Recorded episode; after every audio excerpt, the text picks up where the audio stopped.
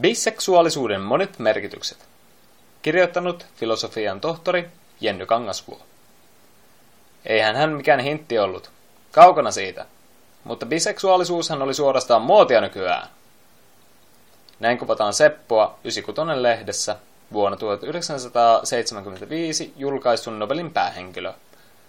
Seposta kertovassa tarinassa tiivistyy monta biseksuaalisuuteen liittyvää kestävää mielikuvaa.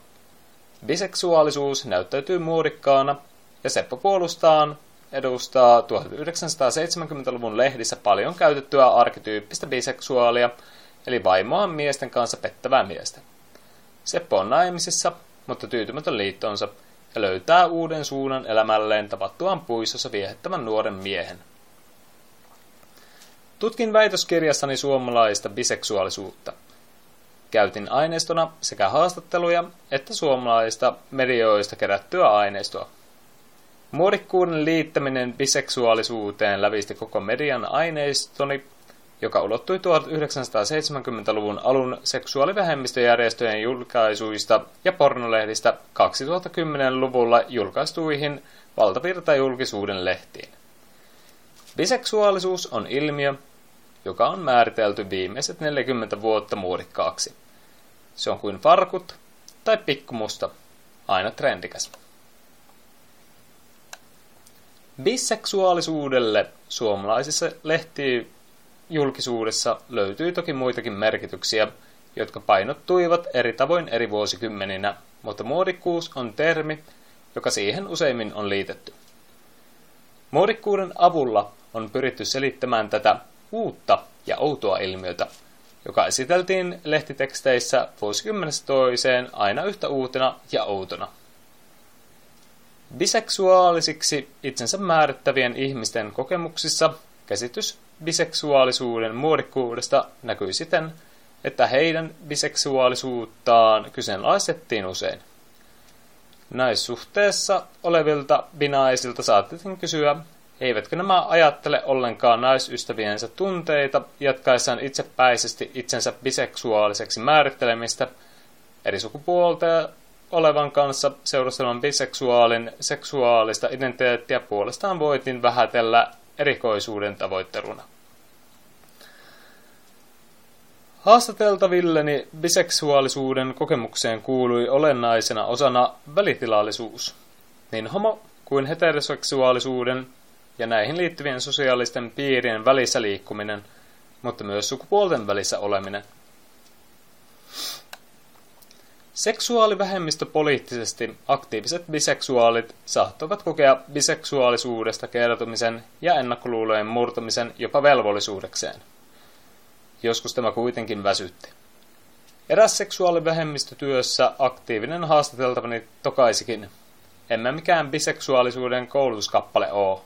Mäkin oon välillä vapaalla. Pornolehdet antamassa tilaa erilaisille seksuaalisuuksille. Tutkimukseni aikajänteenä olivat vuodet 1971-2014,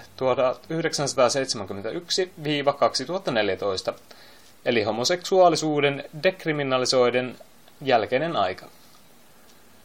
Vuodesta 1970 1971-1999 Suomessa oli voimassa niin sanottu kehotuskieltolaki, joka kielsi julkisen kehottamisen homoseksuaalisuuteen. Laki saadettiin samansukupuolisen haurauden rikoslaista poistamisen yhteydessä kompromissina, sillä homoseksuaalisuuden dekriminalisoinnin pelättiin johtavan homoseksuaalisuuden laajaan leviämiseen kansan keskuuteen. Homoseksuaalisuus määriteltiin sairaudeksi ja psykiatrit pelkäsivät myönteisen tiedon homoseksuaalisuudesta esittävän hoitoon hakeutumisen.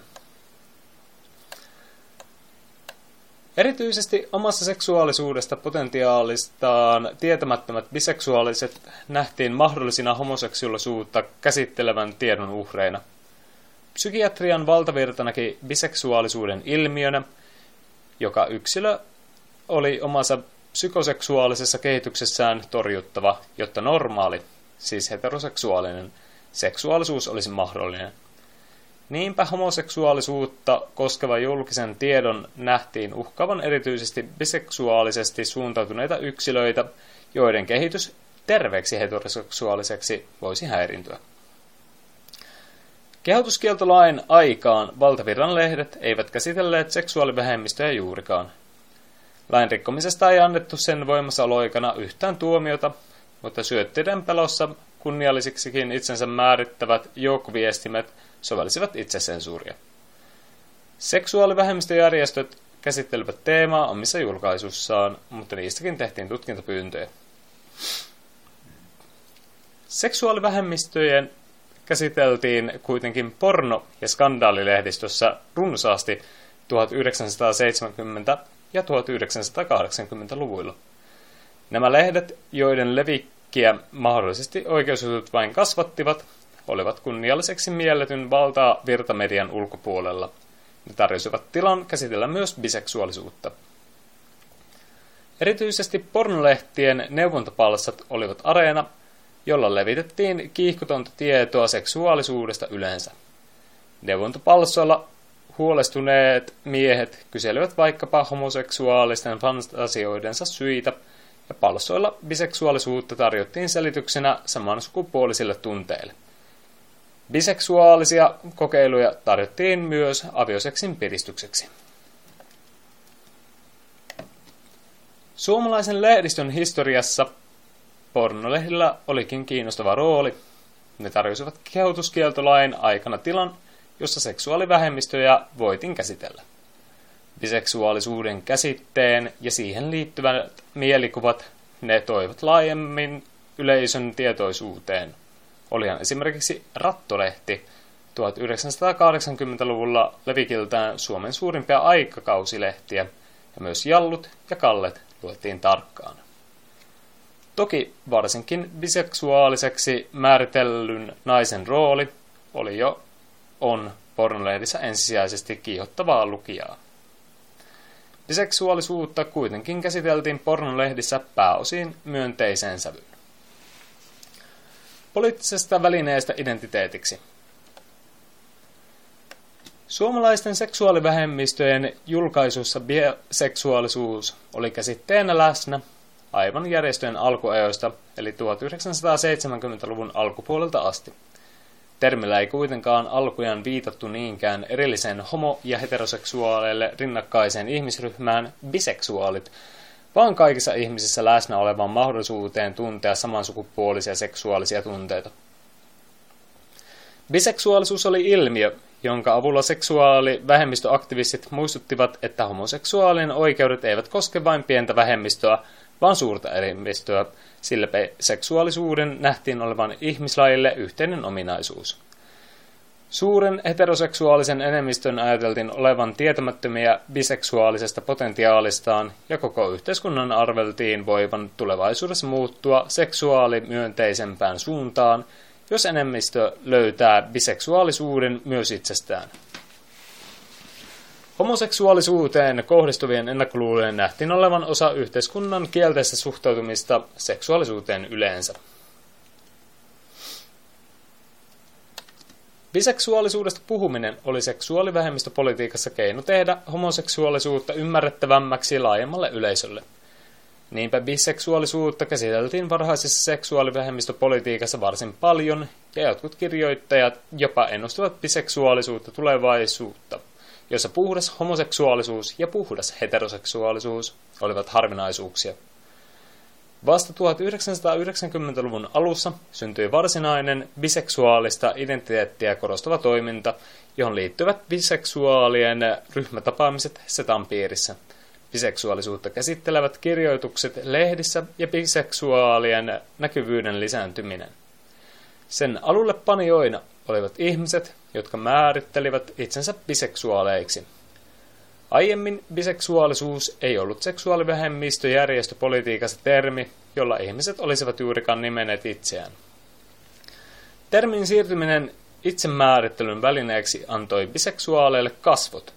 Tätä ennen heitä oli seksuaalivähemmistöjärjestölehdissä kuvattu useimmin omasta biseksuaalisuudestaan tietämättöminä ihmisinä, joiden biseksuaalinen potentiaali uinuu.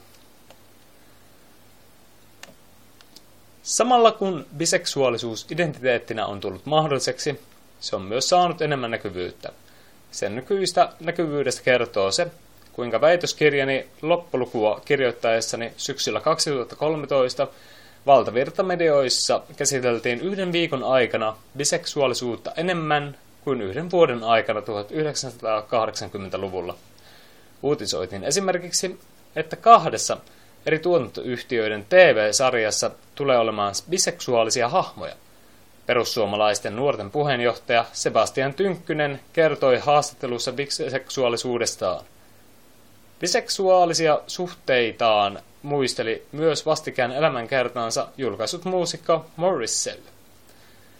Kaikkia näitä median biseksuaalisuusmainintoja yhdistää se, että biseksuaalisuus näyttäytyy niissä positiivisena ja kiehtovana ilmiönä, ei torjuttavana tai kyseenalaistettavana. 2010-luvulla biseksuaalisuudella on monenlaisia merkityksiä. Sen seksuaalipoliittinen merkitys on vähentynyt ja viihteellinen merkitys kasvanut. Biseksuaalisuus on ilmiö, jonka avulla voi houkutella erilaisia yleisöjä erilaisten mediasisältöjen pariin. Samalla biseksuaalisuus on termi, jota käytetään seksuaalisen identiteetin määrittelyyn.